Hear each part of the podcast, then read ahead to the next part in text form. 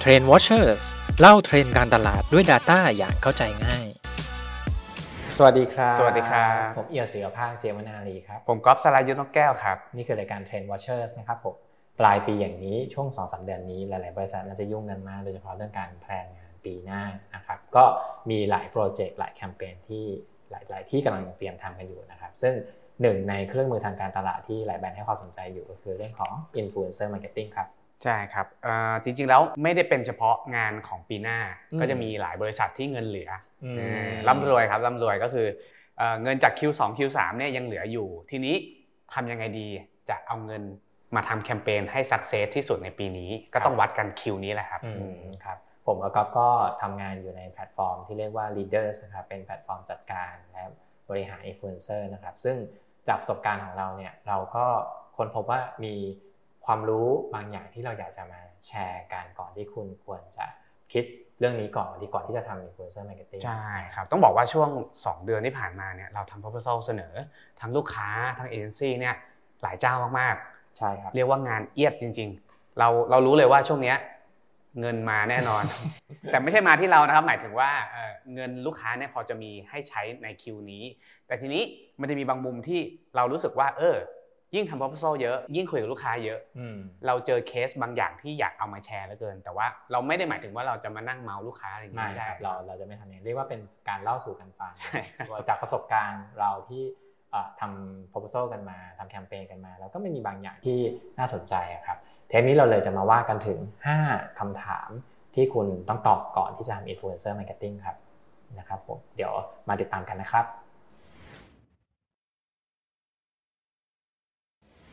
คำถามแรกที่คุณควรจะต้องตอบนะครับ ก็คือคุณทำแคมเปญนี้ไปทำไมครับ objective ของคุณคืออะไรในการทำ influencer marketing ใช่ครับ ต้องบอกว่าหลักๆอะครับเวลาเราทำแคมเปญโฆษณา Objective หลักๆจะมีอยู่ 2 อย่างก็คือทำ awareness ก็คือสร้างการรับรู้ทั่วไปครับอืมกับการทำ conversion ก็คือ convert กลับมาเป็นยอดเซลล์อืมซึ่ง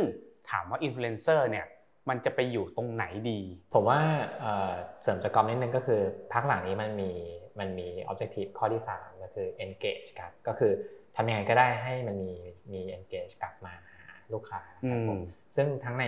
3 objective เนี้ยจริง ๆ แล้ว มันมีดีเทลที่มันต่างกันเนาะใช่ครับเดี๋ยวเราจะมาวิเคราะห์ให้ฟังแต่ละอันดีกว่าครับ ก็คือเริ่มที่ awareness ก่อน awareness เนี่ยถ้าพูดกันง่าย ๆ คือทำยังไงก็ได้ให้คนเห็นมากที่สุดนะฮะแต่อันนี้คำว่ามากที่สุดผมเติมให้ เพราะว่าหลาย ๆ แบรนด์เนี่ยเวลาที่ทำเรื่อง awareness เนี่ยเขาจะสนใจสิ่งที่เรียกว่า reach มากๆ คือทำยังไงก็ได้ให้มันกว้างที่สุด คนเห็นมากที่สุด บางทีมันเป็นเรื่องความสบายใจของแบรนด์ด้วยว่า ถ้าเกิดว่าสิ่งที่เขาทำเนี่ยมีคนเห็นเยอะเนี่ยก็แปลว่ามันน่าจะเพิ่มโอกาสในความในที่แคมเปญนี้มันจะประสบความสำเร็จนะพูดง่ายใช่ครับ แต่ว่าจริง ๆ แล้วเนี่ยการทำ awareness อะครับถ้าสมมุติว่าแบรนด์ต้องการให้ mass อันเนี้ยเราเข้าใจได้ก็คือเอ่ออาจจะเป็น product ที่ mass อยู่แล้ว target คนซื้อของเป็น mass เป็นแบบคนกลุ่มทั่วไปทั่วประเทศอะไรเงี้ยอืมเรารับรู้กันนะแต่ว่าพักหลังๆเนี่ยเอ่อเราเริ่มมี target เฉพาะกลุ่มมากขึ้นอืมอย่างเช่น คนซื้อนาฬิกา ซื้อมอเตอร์ไซค์ซื้อสเก็ตบอร์ดหรืออะไรเงี้ยครับๆอืมเราจะไปทำ mass มันก็ไม่น่าจะได้เนาะคือที่ต้องพูดเรื่องนี้ก่อนอะเป็นเพราะว่าเวลาที่แบรนด์เข้ามาหาอ่าถ้าพูดง่ายๆคือเขาเข้ามาหาทีมงานเราเนี่ยครับเอ่อ บางทีสิ่งที่เขาอยากจะทำเนี่ยมันค่อนข้างจะกว้างมากๆ คืออยากทำไปหมดทุกอย่างเลยนะครับ โดยเฉพาะเรื่องของของเอ่อ ROI หรือว่า return of investment ก็คือทำไปแล้วอยากจะ return กลับมาเป็นเป็นยอดขายอะไรเงี้ยครับซึ่งจริงๆเราไม่ผิด เพียงแต่ว่าถ้าเกิดว่าเราทำแคมเปญกับอินฟลูเอนเซอร์เนี่ยถ้าเกิดว่าเราโฟกัสมันก่อนเนี่ยมันจะง่ายขึ้นใช่แต่แคมเปญจะมีประสิทธิภาพมากขึ้น อยากให้ลอง scope down ลงมาจากที่ mass ครับอืม ให้เป็น target ที่ใกล้เคียง Product มากที่สุดครับอ่าผมใช่ใช่อันเนี้ยจะค่อนข้างแบบจะปิดการขายได้ง่ายกว่าอือืมมครับกลับมาที่ engagement นิดหนึ่งอืมอันนี้ก็แชร์ในมุมก๊อฟก่อนคืออมเราทำเอเจนซี่มาก่อนเนาะเราก็แบบเออ objective นี้ไม่ค่อยไม่ค่อยได้ยินอืมไม่ไม่ไม่ค่อยเคยจะได้ยินเลยกันอืมทีนี้มันงอกออกมาได้ยังไงก็คือ ต้องบอกว่า engagement กับ awareness มันใกล้เคียงกันครับ แต่ว่าลองวิเคราะห์แล้วเนี่ย คนที่ต้องการ engagement จริงๆ คือแบรนด์ที่ต้องการ feedback จากลูกค้าอ่าใช่คำว่า engage ก็คือทำยังไงก็ได้ให้เขาคุยให้เขาคุยกับเราอะครับทำอะไรก็ได้ให้เขาปฏิสัมพันธ์กับเราเนอะอืมใช่ครับ ส่วนใหญ่เนี่ยการทำ engagement เนี่ยเนื่องจากว่าที่มันใหม่มากนะครับ จริงๆแล้วอะเราเลยบิดไปทาง Creative Content มากกว่าคอนเทนต์ที่อินฟลูเอนเซอร์จะพูดถึงเนี่ยอาจจะต้องเป็นคอนเทนต์ที่โยนคำถามหรือจั่วหัวอะไรบางอย่างกลับไปให้ คนที่ Follow เขาอะคอมเมนต์กลับมาหลายๆแบรนด์จะพยายามคิดถึงเกมครับคือพยายามคิดว่าเดี๋ยวมันจะมีต้องมีคนมาร่วมสนุกเนาะแต่จริงๆแล้วผมว่ามันมันเล่นได้หลายหลายท่าเหมือนกันนะอย่างอย่างคำถามอย่างที่ก๊อฟว่าเมื่อกี้เนี่ยจริงๆแล้วมันก็เหมือนเป็นเหมือนการชวนชวนเพื่อนคุยอะแบบสมมติว่าอาจจะเป็นสมมติฐานของแบรนด์ก็ได้นะครับว่าเอ๊ะสินค้านี้ลูกค้าคิดแบบนี้หรือเปล่าอะไรเงี้ยครับก็อาจจะโยนสิ่งนี้ไปก็ได้ใช่แล้วให้อินฟลูเอนเซอร์เป็นคนเป็นคนพูดอย่างเงี้ย ใช่ครับ แล้วสุดท้ายแบรนด์จะได้จริง ๆ ก็คือ feedback จากลูกค้าจริง ๆ ที่สนใจ Product นั้นๆครับครับผมคิดว่าเอ่อ objective เรื่อง engage เนี่ยมันเป็นสิ่งที่ตามมาเมื่อมี social platform เนาะคือพูดง่ายๆคือพอมี Facebook Twitter ครับแบรนด์กับลูกค้าเจอกันง่ายขึ้นใช่ครับเขาก็ยังเหมือนอยากจะคุยกันนะครับพูดง่ายๆซึ่งบางทีเนี่ยการคุยผ่านช่องทางของแบรนด์เนี่ยมันอาจจะ เคอะเขินเกินไป ดูทางการไปนิดนึงครับไม่พูดง่ายๆเอาง่ายๆเหมือนแบบเหมือน Facebook Page ของแบรนด์พูดกับลูกค้ากับอินฟลูเอนเซอร์พูดกับลูกค้ามันคนละอารมณ์กันนะพี่มันมันต่างกันนิดนึงครับผมทีนี้ objective ข้อที่ 3 ก็คือเรื่อง conversion อูอันนี้หนักมากปัญหาโลกแตกมากนะครับอันนี้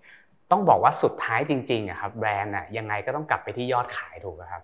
ซึ่งเคสนี้เราเจอหลายหลาย brief เหมือนกันที่ต้องการใช้อินฟลูเอนเซอร์แต่ objective คือการทำ conversion กลับไปที่การขาย conversion จริงๆ ใช่ไหมครับอันนี้ก็มีคำแนะนำนะครับว่าคุณถ้าให้แนะนำจริงๆเนี่ยเราไม่ควรตั้งต้นด้วย influencer ในการทำ conversion จริง ๆ เลยนะครับควรจะแบ่งส่วนหนึ่งในการซื้อมีเดีย แล้วก็คือการซื้อแอดหลีดไปถึง target อย่างเงี้ยครับมันสามารถ convert ได้ดีกว่ามีประสิทธิภาพดีกว่า แต่ว่าถ้าจะทำ conversion ด้วย influencer จริงๆอะเทรนด์ของต่างประเทศนะครับอันเนี้ยมีมาในการใช้ incentive programก็คือก็คือให้ยอดขายแบ่งเปอร์เซ็นต์นะครับแบ่งเปอร์เซ็นต์จากยอดขายให้กับอินฟลูเอนเซอร์คนนั้นๆ หมายความว่าไงหมายความว่าเราอาจจะไม่ต้องจ้างเขาแบบ1โพสต์ 10,000 บาทในการขายของอะไรเงี้ยเราอาจจะจ้างสมมุติว่า 5,000 บาทบวกกับเปอร์เซ็นต์จากยอดขายในช่วง 3 เดือนอะไรเงี้ยครับอินฟลูเอนเซอร์ก็จะช่วย push การขายเรามากขึ้น ยิ่งเขาขายได้มากขึ้นเขาก็จะได้เปอร์เซ็นต์มากขึ้นวิธีการนี้แบบไม่ค่อยเห็นแบรนด์ไหนทำเท่าไหร่นะจริง ๆ มันคล้ายกับพวก ขายตรงหรืออะไรงี้หรือเปล่าไม่แน่ใจอารมณ์นั้นแบบยิ่งยิ่งทำได้ยิ่งได้เปอร์เซ็นต์เยอะอะไรอย่างเงี้ยครับจะถามว่าผิดไหมก็ไม่ได้ผิดนะครับก็คือเขามองว่าอินฟลูเอนเซอร์มีหลักการในการพูดที่โน้มน้าวคนได้จริง ๆ ถ้าเขาจะได้เปอร์เซ็นต์จากยอดขายไปก็ไม่น่าจะผิดผมคิดว่าข้อหนึ่งที่ที่หลาย ๆ แบรนด์อาจจะอาจจะมองข้ามไปก็คือว่าเขาคิดว่าอินฟลูเอนเซอร์เป็นเป็นแค่คนที่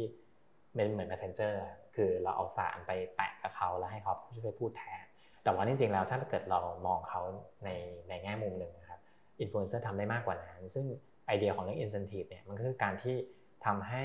อินฟลูเอนเซอร์แสดงศักยภาพของตัวเองออกมา ในการที่เขาจะขายสินค้า และสร้างความเชื่อมโยงระหว่างแบรนด์กับอินฟลูเอนเซอร์ที่เรียกว่าใกล้ชิดกันมากขึ้นใช่ครับ แล้วช่วงนี้เศรษฐกิจอย่างนี้ด้วยส่วนใหญ่ก็จะไม่เลือกงานไม่ยากจน ใช่ครับ ก็เป็นอีกวิธีการหนึ่งซึ่งเราไม่ค่อยเห็นแบรนด์ทำนะครับผมทีนี้ ถ้าใน 3 objective นี้ครับถามว่าวิธีการเล่นอินฟลูเอนเซอร์จะต่างไปไหมก๊อฟคิดว่าไงต้องขึ้นอยู่กับว่า คุณมีเงินเท่าไหร่ครับเฮ้ยอันนี้อันนี้มันมันเป็น basic มากพี่เหรอจริงเพราะว่ามันก็จะมีคนถามว่าเออต้องใช้เงินเท่าไหร่ดีอยากทำอินฟลูเอนเซอร์อะไรอย่างเงี้ยครับก็คือว่าจริงๆแล้วเนี่ยในเชิงการหาอินฟลูเอนเซอร์เนี่ยสามข้อเนี่ยเราคิดว่า performance คงไม่ได้ต่างกันมาก เราต้องหาอินฟลูเอนเซอร์ที่ performance ดีอยู่แล้วแหละเพียงแต่ว่าการที่คุณรู้ objective ชัดก่อนเนี่ยมันจะทำให้คุณไม่เขวครับมีทิศทางที่ชัดเจนมากขึ้นแล้วก็คนทำเอเจนซี่ก็จะทำงานง่ายขึ้นหรือคนกลางอย่างเราที่ทำอินฟลูเอนเซอร์มาร์เก็ตติ้งเนี่ยก็จะทำงานง่ายขึ้น ถ้าคุณรู้ objective จริงๆใช่ครับ แต่ว่านิดหนึ่งขอเสริมนิดหนึ่งก็คือ ถ้าจะทำ awareness จริงๆครับศึกษา target แบรนด์ก่อนแล้วก็เอาไป match กับ target ของอิ นฟลูเอนเซอร์ให้มันใกล้เคียงกันมากที่สุด บางทีรายละเอียดแบบนี้หลายๆแบรนด์อาจจะมองข้ามไปเนาะใช่ครับ คือบางทีเราก็คิดว่าเรารู้อยู่แล้วว่า target คือใคร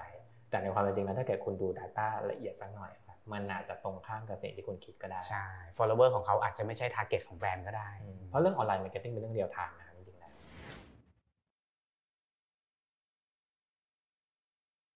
คำถามข้อ 2 ครับ คุณควรใช้เงินเท่าไหร่ดี คุณอยากใช้เงินเท่าไหร่นะครับ พี่มีเงินเท่าไหร่ครับ มีเท่าไหร่ใช้เท่านั้นครับ ถ้าเกิดว่าเราให้ฟันธงนะครับ ทีนี้ถ้ามองในแง่ detail เนี่ยก็คือจริงๆแล้วถ้าเกิดเราดูแคมเปญสมัยก่อนนะครับเวลาเราทำแคมเปญเนี่ยอินฟลูเอนเซอร์เนี่ยไม่ใช่เครื่องมือหลัก มันเป็นเหมือนก็จะเอาพูดกันตรงๆคือเหมือนเป็นของแถมเรียกว่ามาเติมให้แคมเปญมันกลมขึ้นดีกว่าครับ ซึ่งมันผิดกับสมัยนี้นะครับ ที่หลาย ๆ แบรนด์พยายามที่จะเด่นชูเรื่องอินฟลูเอนเซอร์มาร์เก็ตติ้งขึ้นมา ก็คือพูดง่ายๆคือจะใช้เงินกับ อินฟลูเอนเซอร์เต็มๆเลยนั่นเอง ซึ่งจริงๆแล้วไม่ผิด แต่ว่าจากประสบการณ์ของเราสองคนเนี่ยเราคิดอีกแบบหนึ่งใช่ครับ จริงๆว่ามันเป็นปัญหาโลกแตกนะพี่เอี่ยวว่าใช้เงินเท่าไหร่ดีอืมส่วนใหญ่อะครับที่เราทำให้ลูกค้า เราจะเช็ค rate ราคาตามจริงอืมว่าแพลตฟอร์มนี้อินฟลูเอนเซอร์ประเภทนี้ทำคอนเทนต์ประมาณนี้ scope เท่านี้เขาคิดราคาเท่าไหร่ เราก็เลยทำแพ็กเกจกลับไปให้ลูกค้าอีกทีหนึ่งซึ่งเราจะบอกไม่ได้ว่า มันควรจะเป็นราคาเท่าไหร่ดี แต่ว่าลูกค้ามีเงินเท่าไหร่ เราสามารถทำให้มันอยู่บน budget นั้นได้ โดยแบบสมเหตุสมผลสมน้ำสมเนื้ออย่างเงี้ยดีกว่าครับ แต่ว่าถ้าถามว่าแต่ละแพลตฟอร์มใช้เงินต่างกันไหมอันนี้เราพอจะไกด์ให้ได้ อืมครับ ก็พอจะมีมีตัวเลขคร่าวๆไหมครับว่าอ่าเขาเล่นกันอยู่ที่ประมาณเท่าไหร่เตรียมจดนะครับเตรียมจดเตรียมจดได้เลย อย่างตอนนี้แพลตฟอร์มที่เรียกว่าน่าจะถูกที่สุด น่าจะเป็นบน TikTok ครับอืมก็คืออย่างนาโนเนี่ยเราสามารถจ้างได้ตั้งแต่ประมาณแบบ300 บาท 350 500 ขึ้นไปพันหนึ่งอะไรเงี้ยว่ากันหลักร้อยนะครัใช่ซึ่งจว่ากันริงๆแล้วหลักร้อยถ้าเกิดมองธรรมชาติทางมันก็คือ TikTok คนเล่นเป็นเด็กเยอะ เด็กมากๆ เด็กลยมากๆเลยอะครับซึ่งจุดเริ่มต้นในการเล่น TikTok เนี่ยคือเขาไม่บางทีเขาไม่ได้อยากมาหาเงินครับเขาอยากสนุก ซึ่งพออยากสนุกเนี่ยเขาไม่ได้มีความคาดหวังสูงมากเนาะอย่างนี้พอพอเป็นอย่างนี้ปุ๊บเนี่ยตัวราคามันเลยเลยเลยลงมาค่อนข้างแบบอยู่ในหลัก ร้อยนะครับใช่ครัแต่บว่า engage หรือ follower นี่โหดมากนะบางคนใช่ใช่ใช่ใช่แล้วยิ่งปัจจุบันนะครับก็คือ follower มีการแบบขยับตัวมากขึ้นอืมเราสามารถหาไมโครถึงแมคโครได้ยังอยู่ในราคาช่วงแบบไม่เกิน5 6พันเนี่ยเอาแบบว่าคน follow เป็นแสนก็ยังอยู่แบบ3,000 4,000 5,000 ยังพอหาได้ครับครับผมอันนี้คือ TikTok นะครับใช่ครับแล้วแพลตฟอร์มอื่นนะครับ IG ครับอืมนี่คือของยอดนิยมมากนะฮะในยุคนี้มาหาโหดนะครับ IG บอกเลยว่าราคาเนี่ยข้ามแบบ TikTok มาอีกเท่าตัวเลยอือืมมครับก็ต้องบอกว่าจริงๆแล้วจากผลสำรวจของสำนักการตลาดหลาย ๆ ที่เนี่ยคนพบว่าแคมเปญอินฟลูเอนเซอร์แทบจะทุกอันนะฮะมี IG อยู่ในนั้นนะครับนี่คือเราพูดในในในระดับของ global ใช่ครับ คือต้องบอกว่าราคา IG เนี่ยมันจะเริ่มต้นจากหลักพันเป็นต้นไปครับอืมนาโนนะครับพี่เหี่ยวอืมแล้วก็ขยับไปจนถึงแบบหลักหมื่นหลักแสนถ้าดาราตัว top top เลยเนี่ยก็จะหลักแบบหลายแสน up อะไอ้คำว่านาโนไมโครแมคโครนี่มันแยกกันยังไงเท่าไหร่อ่าโอเคเดี๋ยวอธิบายเพิ่มนิดนึงครับก็คือนาโนก็จะเป็นหลักพันอืมถึง9 9,999อะไรอย่างเงี้ยเราจัดมาเป็นนาโนเกลี่ยๆกันใช่หลายอยู่ที่หลักพันก็คือหลักหมื่น ขึ้นไปก็จะเป็นไมโครแล้วอืมอ่าหลักแสนขึ้นไปก็จะเป็นแมคโคร แล้วก็แสนปลายๆครับตั้งแต่ช่วงแบบ8 9แสนขึ้นไปจนถึงแบบหลักล้านก็จะเป็นแบบเซเลบอืมแล้วถ้าเป็นแบบ A-list เลยเนี่ยก็จะเป็นแบบดาราตัวดังมากอืมๆก็แบบหลัก5 6ล้าน10ล้านขึ้นไป follower ซึ่งจะมีจำนวนน้อย ในแพลตฟอร์มของ Instagram เนี่ยจริงๆแล้วมีความหลากหลายสูง คือมีมีตั้งแต่ระดับนาโนที่ราคาจริงๆแล้วผมว่าก็ไม่ได้ถึงขั้นแพงมากนะฮะหลักพันเนี่ยแต่ว่า มันค่อนข้าง vary ก็คือมีทั้งแบบคนดังมีทั้งคนธรรมดาอยู่ในนี้ ใช่ครับก็อาจจะต้องพิจารณากันจากคอนเทนต์มากกว่าว่าคอนเทนต์นี้จะลงแพลตฟอร์มไหนดีอืมครับแล้วเอ่อแพลตฟอร์มอย่าง Facebook หรือ Twitter ล่ะครับ Facebook ตอนเนี้ยส่วนใหญ่แล้วเราจะไม่ค่อยใช้ เรียกว่าไงมันจะไม่ค่อยใช้แบบ personal account อะครับอืมเพราะว่ามันยากที่จะหาคนที่มีคน follow มเยอะๆแบบนั้นอาจจะต้องเป็นคนแบบสวยจริง หล่อจริงอะไรเงี้ยถึงจะมี ซึ่ง ใน IG มันคุ้มกว่าอืมส่วนใหญ่แล้ว Facebook เราจะจ้างเป็นครีเอเตอร์ที่เป็น Facebook Page มากกว่าอืมครับครับ ซึ่งหลักๆก็จะหลักหมื่นขึ้นไปแหละ เป็นเพราะว่าในการทำ Facebook Page ช่วงหลังๆมาเนี่ย แข่งขันสูงมาก เพราะฉะนั้นเรื่องตัวโปรดักชันเนี่ยก็คือยอมยอมกันไม่ได้นะพูดใช่ง่ายๆครับ คุณจะเด่นเรื่องวิดีโอ หรือคุณจะเด่นเรื่องภาพนิ่งก็ได้แต่มันต้องสวยใช่พอยิ่งสวยโปรดักชันเยอะขึ้นมา ค่า Creative Idea มันจะเยอะขึ้นของ Facebook ใช่ครับอืมแล้วก็อีกอย่างหนึ่งก็คือการทำ Facebook Page หรือหรือจ้างเอ่อ Facebook Page ทำคอนเทนต์ให้เราเนี่ยอืมอย่าลืมเผื่อค่ามีเดีย หรือค่าแอดไปด้วยสัก4ี่ห้าพันอย่างเงี้ยอืมทำไมล่ะครับ เพราะว่า reach มันต่ำอืมเอาจริง ๆก็คือ อยากให้คนเห็นเยอะก็ลงเงินเยอะมากขึ้นปกติของ Facebook ครับครับผมจากช่วงต้นที่เราบอกว่าคุณมีเงินเท่าไหร่ก็ควรใช้เท่านั้นเนี่ยจริงๆแล้วมันมาจาก sense ว่า คือการทำงานแบบ on budget เนี่ยมันจะสามารถยืดหยุ่นได้หลายๆท่าครับพูดง่ายๆทีนี้พอพอเรา work กันที่ on budget เนี่ยจริงๆแล้วเราก็อยากให้แบรนด์รู้สึกสบายใจที่จะเอา budget ตัวเองมาลงนะแต่ว่าในการทำจริงๆแล้วเนี่ย ใน budget ก้อนหนึ่งเนี่ยเราไม่อยากให้คุณลงกับอินฟลูเอนเซอร์ร้อยเปอร์เซ็นต์ใช่เพราะเราอยากให้มันมีความหลากหลายพูดง่ายๆคือจริงๆแล้วอินฟลูเอนเซอร์เนี่ยไม่ได้ทำได้ทุกอย่างที่เราต้องการ เราก็ต้องแบ่งมาว่าบาง part เนี่ยมันต้องการการลงโฆษณาบ้างใช่ บาง part ก็ให้โฆษณาทำหน้าที่ไป อืมครับ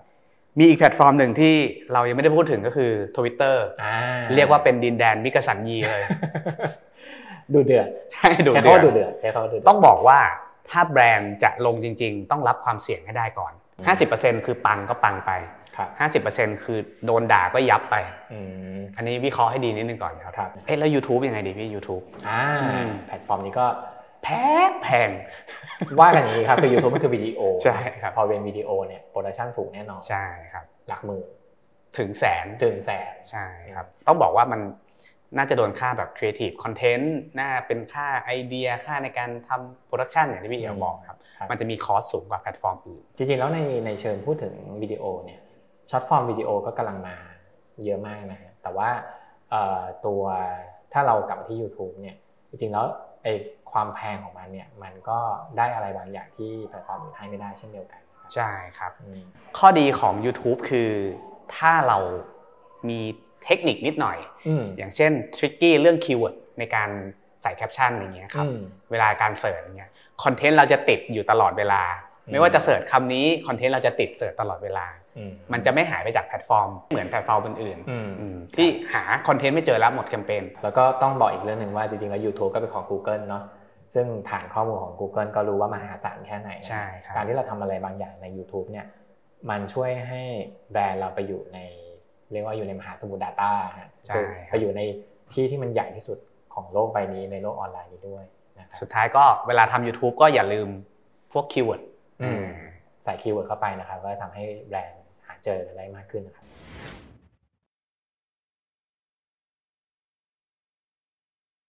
คำถามข้อที่ 3 นะครับ คุณควรจะลงในแพลตฟอร์มไหนดี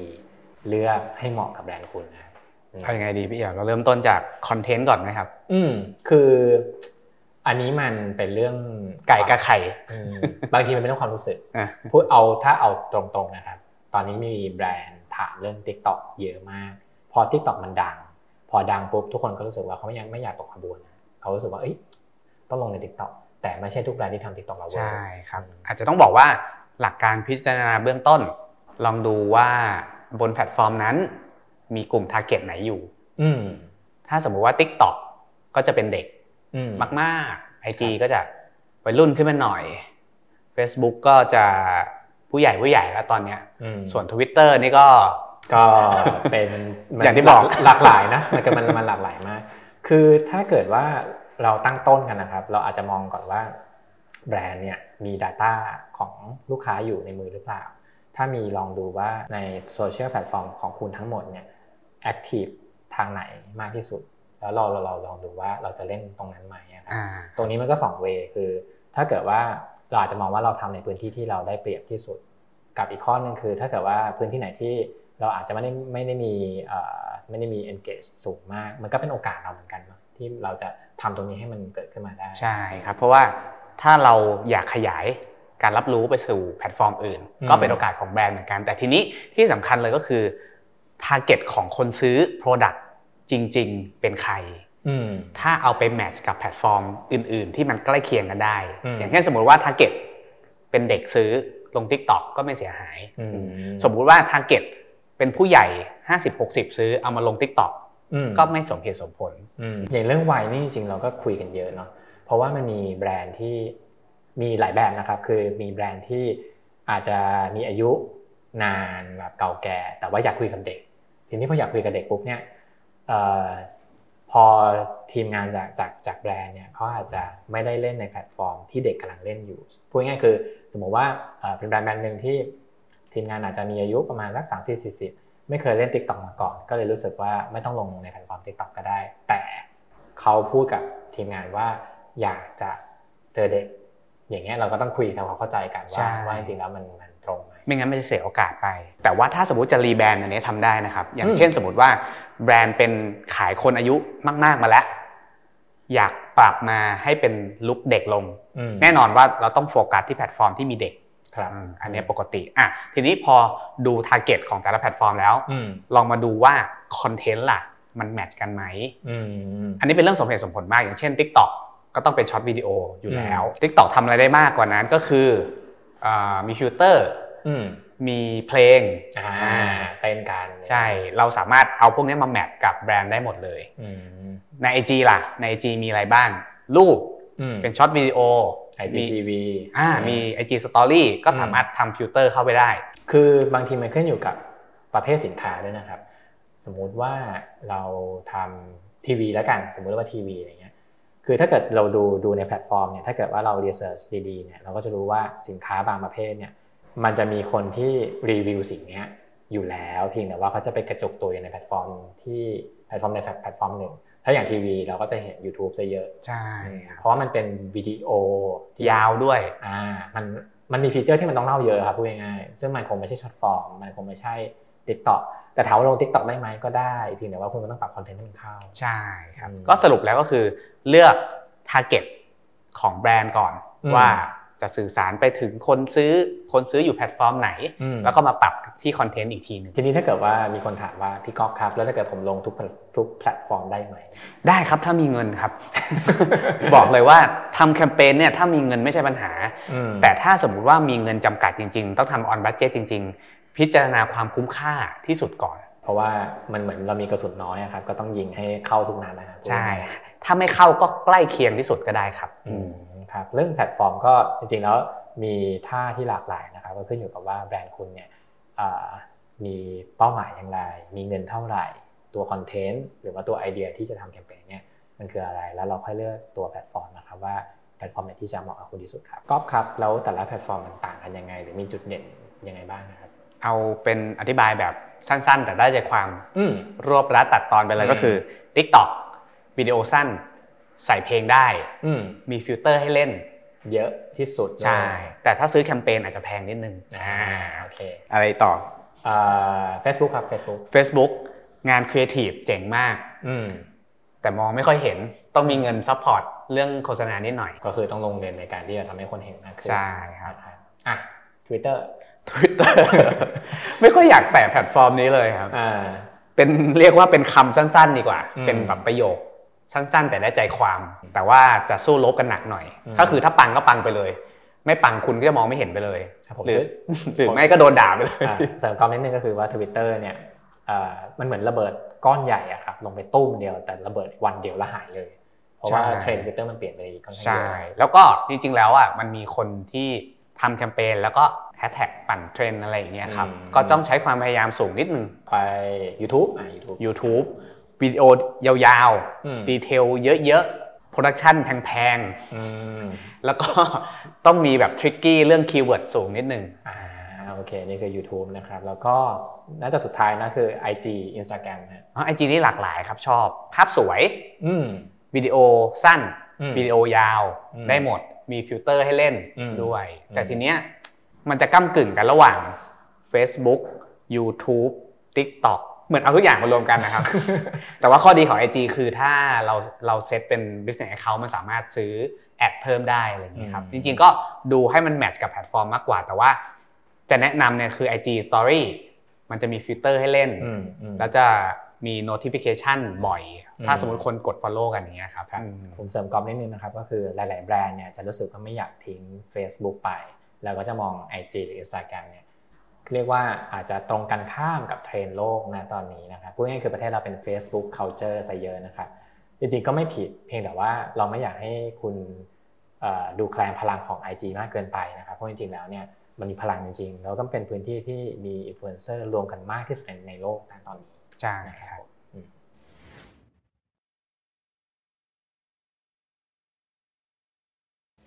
คำถามข้อทีสี่4นะครับคุณควรจะต้อง รู้จักแล้วก็เข้าใจประเภทของอินฟลูเอนเซอร์ก่อนนะครับ ซึ่งเราอาจจะพูดถึงนาโนไมโครและแม c โครอินฟลูเอนเซอร์นะครับผมคือถ้าพูดกันแบบ detail ก็คือว่ามันมีเยอะกว่านี้นะครับถ้าถ้าเราพูดกันภาษาการตลาด แต่ว่าที่เราพูดถึงสามข้อนี้เป็นหลักเพราะว่าจริงๆแล้วในโลกของอินฟลูเอนเซอร์เนี่ย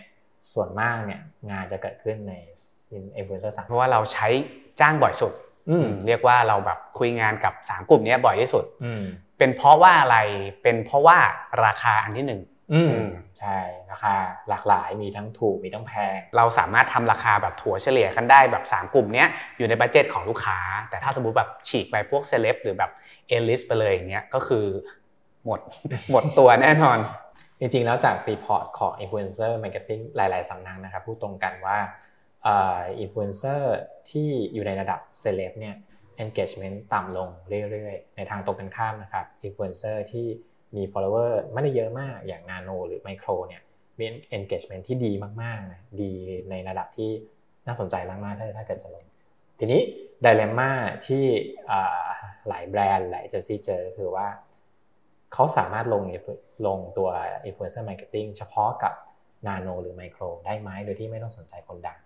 จริง ๆ แล้วให้โฟกัสว่าได้หรือไม่ได้อยากให้ลองดู Objective จริง ๆ ครับ ถ้าสมมติที่เคยผ่านมาเนี่ย การทำ user review จริง ๆ เนี่ยครับ เราอยากให้เน้นเป็นนาโนมากกว่า เพราะว่าเราต้องการจำนวนที่มากพอจำนวนที่มากคอนเทนต์ผ่านตาคนมันจะเยอะขึ้นครับ แล้วมันเป็นคนจากแบบคนธรรมดา คนจริง ๆ ใช้อย่างเงี้ยครับ โอกาสในการเชื่อถือเห็นแล้วแบบโห มีแต่คนใช้นี่ไว้เต็มไปหมดเลยอย่างเงี้ยครับมันก็จะเกิดความรู้สึกว้าวมากขึ้น อยากเห็นอยากซื้อ มันจะผิดกันกับที่เราจ้างดาราเขาจะรู้ทันทีว่าเป็นแบบแอบ ambassador หรือว่าจ้างเป็นพรีเซนเตอร์อะไรเงี้ยครับก็ต้องอธิบายอย่างนี้ครับว่าจริงๆแล้วการเป็นดาราไม่ผิดนะครับที่พูดไว้ก่อนแต่ว่าพอเป็นคนมีชื่อเสียงเนี่ยหลายแบรนด์ก็เข้ามาหาคุณ และหลายแบรนด์ก็ซื้อโฆษณากับคุณให้คุณเป็นพรีเซนเตอร์ต่างๆ คนมาเลยจำภาพนี้ครับว่า อ๋อ พอเป็นดารากับสินค้าเนี่ยซื้อแน่นอนใช่เพราะฉะนั้นเรื่องโฆษณาเนี่ยเขาจะเขาจะจำเรื่องนี้ไปแล้ว ในขณะที่คนธรรมดาหรือว่าเป็นอินฟลูเอนเซอร์เนี่ยมันมันเบลอภาพนี้คือเขาไม่ได้รู้สึกว่าโฆษณามาลงกับเขาบ่อย หรือในทางตรงกันข้ามนะครับบางทีเนี่ยพอเห็นโฆษณามาลงเนี่ยคนที่เป็น follower ดีใจด้วยนะ เพราะว่าบางทีเขาก็ติดตามอินฟลูเอนเซอร์คนนี้จากเนื้อหาของเขาเขาก็รู้สึกว่า โหคุณทำดีมาตั้งนานสุดท้ายแล้วก็มีแบรนด์เห็นคุณแล้ว ให้เงินสนับสนุนคุณแล้ว คุณก็สามารถอยู่ได้อย่างยั่งยืนใช่ครับ แล้วก็ส่วนที่ถ้าสมมติว่าอยากจะทำแมสหรือว่าอยากจะทำ awareness ให้คนเห็นก็ใช้ตัวใหญ่ไปเลย เป็นแมคโครเป็นเซเลบเป็นเอลิสอันนี้ได้ไม่ผิดเพราะว่าเราต้องการคนเห็นที่จำนวนเยอะมากๆ อืมใช่ครับ คือเมื่อกี้ที่กอฟพูดถึงเรื่องนาโนนะครับที่ว่าคนจะต้องใช้ใช้คนเยอะๆเนี่ยเรื่องของการพูดถึงสินค้าเนี่ย คืออย่างนี้ครับเราลองย้อนกลับมาหาตัวเอง สมมติว่าเราจะซื้อแล็ปท็อปสักเครื่องนึงเนี่ยเวลาเราหารีวิวครับเราไม่เคยหารีวิวสำนักเดียวนะฮะหรือเราไม่เคยหารีวิวคนเดียว เพราะว่ามาหาคนเดียวเราไม่เชื่อเราต้องดูหลาย ๆ คนประกอบกันว่าอ๋อคนนี้พูดอย่างนี้คนนี้พูดอย่างนี้ ทีนี้พอแบรนด์ลงจำนวนคนเยอะหน่อยอย่างเงี้ยฮะมันก็จะเหมือนเพิ่มโอกาสเพิ่มน้ำหนัก เพิ่ม touchpoint ด้วยนะครับใช่ครับแต่ว่าถ้าถามจริงๆครับเราอะไม่ได้อยากให้เน้นจำนวนคนแบบ แคมเปญหนึ่งร้อยคนสองร้อยคนอะไรอย่างเงี้ยครับคลาสสิกมากเลยนะเวลาเวลาทำ influencer marketing กับนาโนเนี่ยพูดกันหลักร้อยหมดเลยนะใช่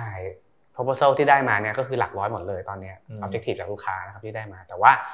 เราเข้าใจได้ในแง่ ถ้าสมมุติว่ามีเงินอะมีเงินระดับหนึ่งแล้วเป็น big campaign จริงๆ ตูมเดียวแล้วคนเห็นอะไรอย่างเงี้ยก็เข้าใจได้ แต่ถ้าสมมติว่าย้อนกลับไปอย่างที่บอกว่า ถ้าต้องการ user review จริงๆนะครับไปหาคนที่มันใช้จริงดีกว่า เคยใช้หรืออยู่ในกลุ่มนั้นแล้วก็ให้เขาได้ทดลองสินค้าเราจริง ๆ อย่างนี้จะดีกว่าครับจริงๆแล้วพวกเราเข้าใจแบรนด์นะครับ เวลาที่แบรนด์เข้ามาทำงานกับนาโน แล้วเขาอยากได้เยอะๆเนี่ยคือมันเป็นเรื่องความรู้สึกนะมันเหมือนกับว่า เอ๊ะเรากำลังเอาสินค้าให้กับคนที่ follower ไม่เยอะมาก เพราะฉะนั้น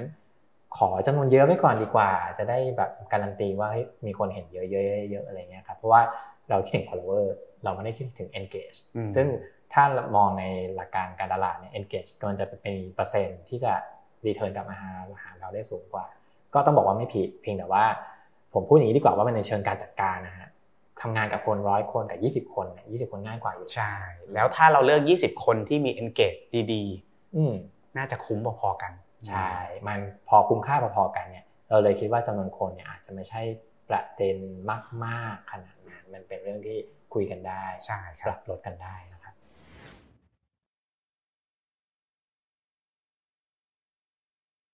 ครับคำถามข้อสุดท้ายนะครับ influencer marketing นั้นทำให้แบรนด์คุณดีขึ้นได้ไหม อันนี้เป็นเรื่องระยะยาวนะครับ คือต้องบอกก่อนว่าเวลาเราทำอินฟลูเอนเซอร์เนี่ย สิ่งที่เราอยากได้เนี่ยคือยอดขาย คือกำไร คือมันเป็นแล้วก็เป็น mindset แล้วกันเนาะ ใช่ คลาสสิกมากพี่ คือลงแคมเปญไปก็ต้องได้ยอดขายกลับมาแหละทีนี้พอเราพูดถึงยอดขายเนี่ยมันเป็นเรื่องระยะสั้นนะถ้าคุณทำงานโดยที่มองแค่ระยะสั้นจริงๆแล้วมันก็ อาจจะไม่ดีเนาะในในในแง่ระยะยาวกับแบรนด์นะครับแต่ว่าพอพูดถึงการสร้างแบรนด์หรือทำอะไรที่มันยาวๆอะครับเรายังไม่ได้เห็นผลชัดมากก็อาจจะเป็นสิ่งที่คนไม่ได้แบบไม่ได้สนใจหรืออาจจะมองข้ามไปนะครับทีนี้ถามว่าเราจะทำให้แบรนด์ดีขึ้นได้ยังไงจากอินฟลูเอนเซอร์อย่างเงี้ยครับถ้าสำหรับกอล์ฟเองอะปกติที่เราทำมาตลอดคือ ถ้าจะให้เขารีวิวสินค้าอะไรสักอย่างเนี่ยเขาต้องได้ใช้จริง ๆ สิ่งที่สำคัญคือ feedback จากเขามากกว่า นอกจากที่เขารีวิวสินค้าให้เราแล้วครับ feedback ที่บอกว่ามันดีอย่างไงไม่ดียังไง และฟีดแบ็จาก follower ของเขาว่าถ้าสมมติลองใช้แล้วดีจริงหรือเปล่าหรือไม่ดี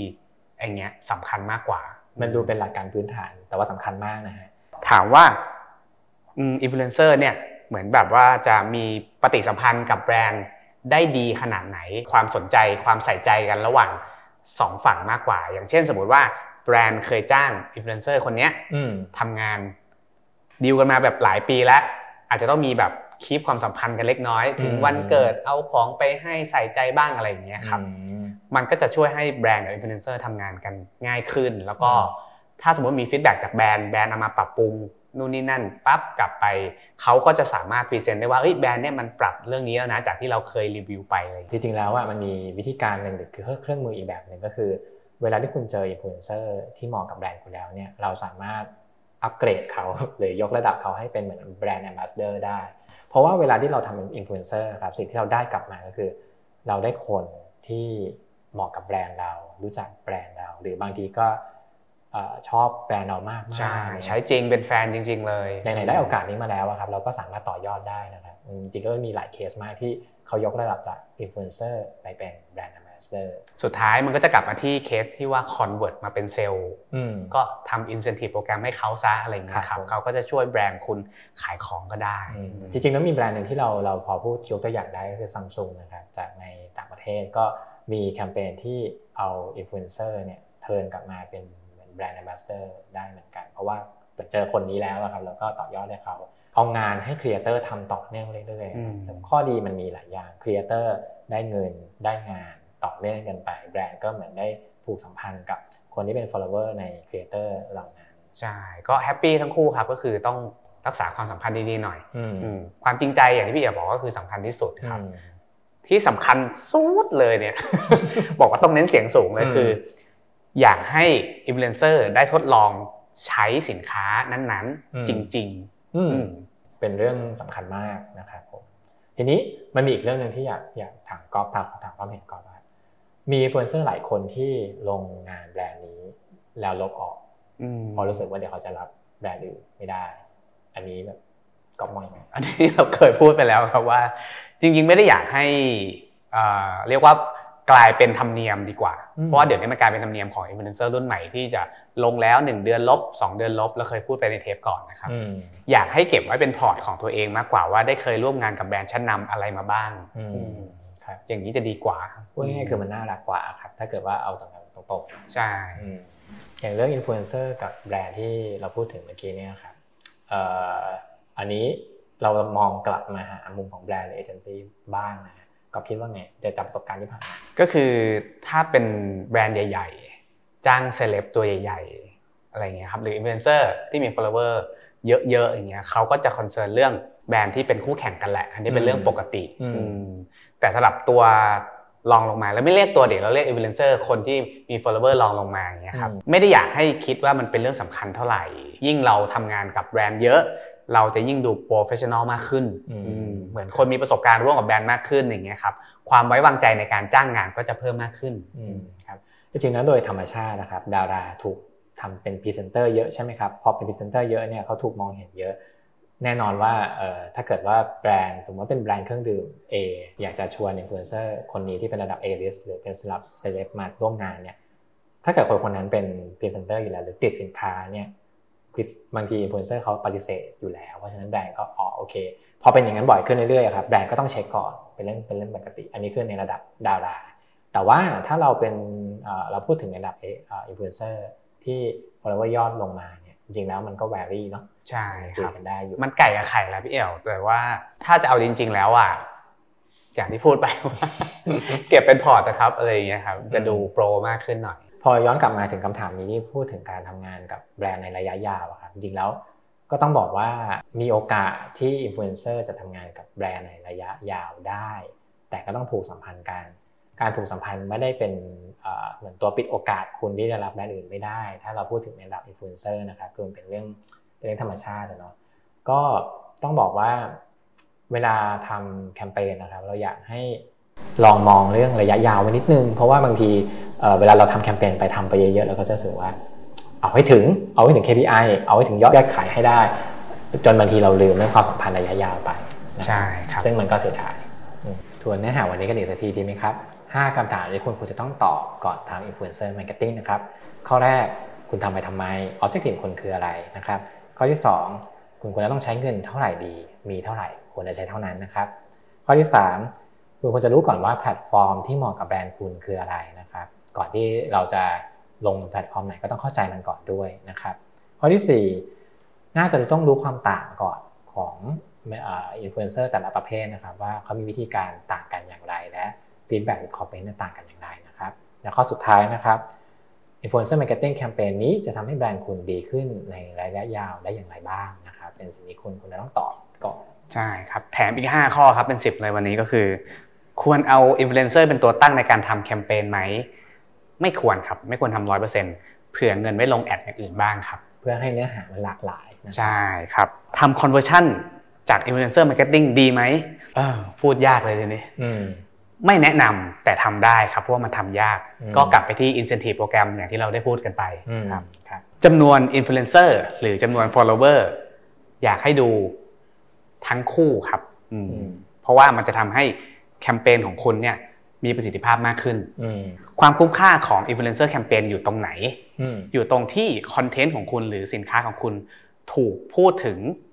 ถูกกระจายไปยังกลุ่มเป้าหมายที่ถูกต้อง แล้วก็สุดท้ายก็คือสิ่งที่อย่าลืมดูหลังจบแคมเปญคือคอมเมนต์จาก follower ครับเพราะว่าเป็นสิ่งที่ดีมากๆ แบรนด์จะได้เก็บ feedback มาปรับปรุงสินค้าหรือผลิตภัณฑ์ต่อไปครับ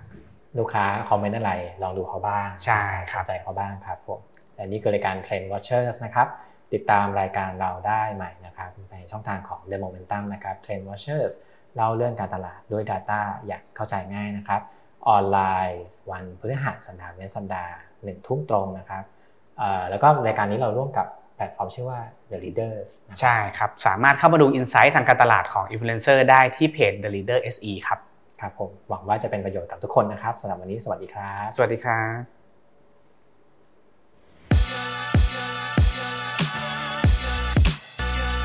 Trend Watchers เล่าเทรนด์การตลาดด้วย Data อย่างเข้าใจง่าย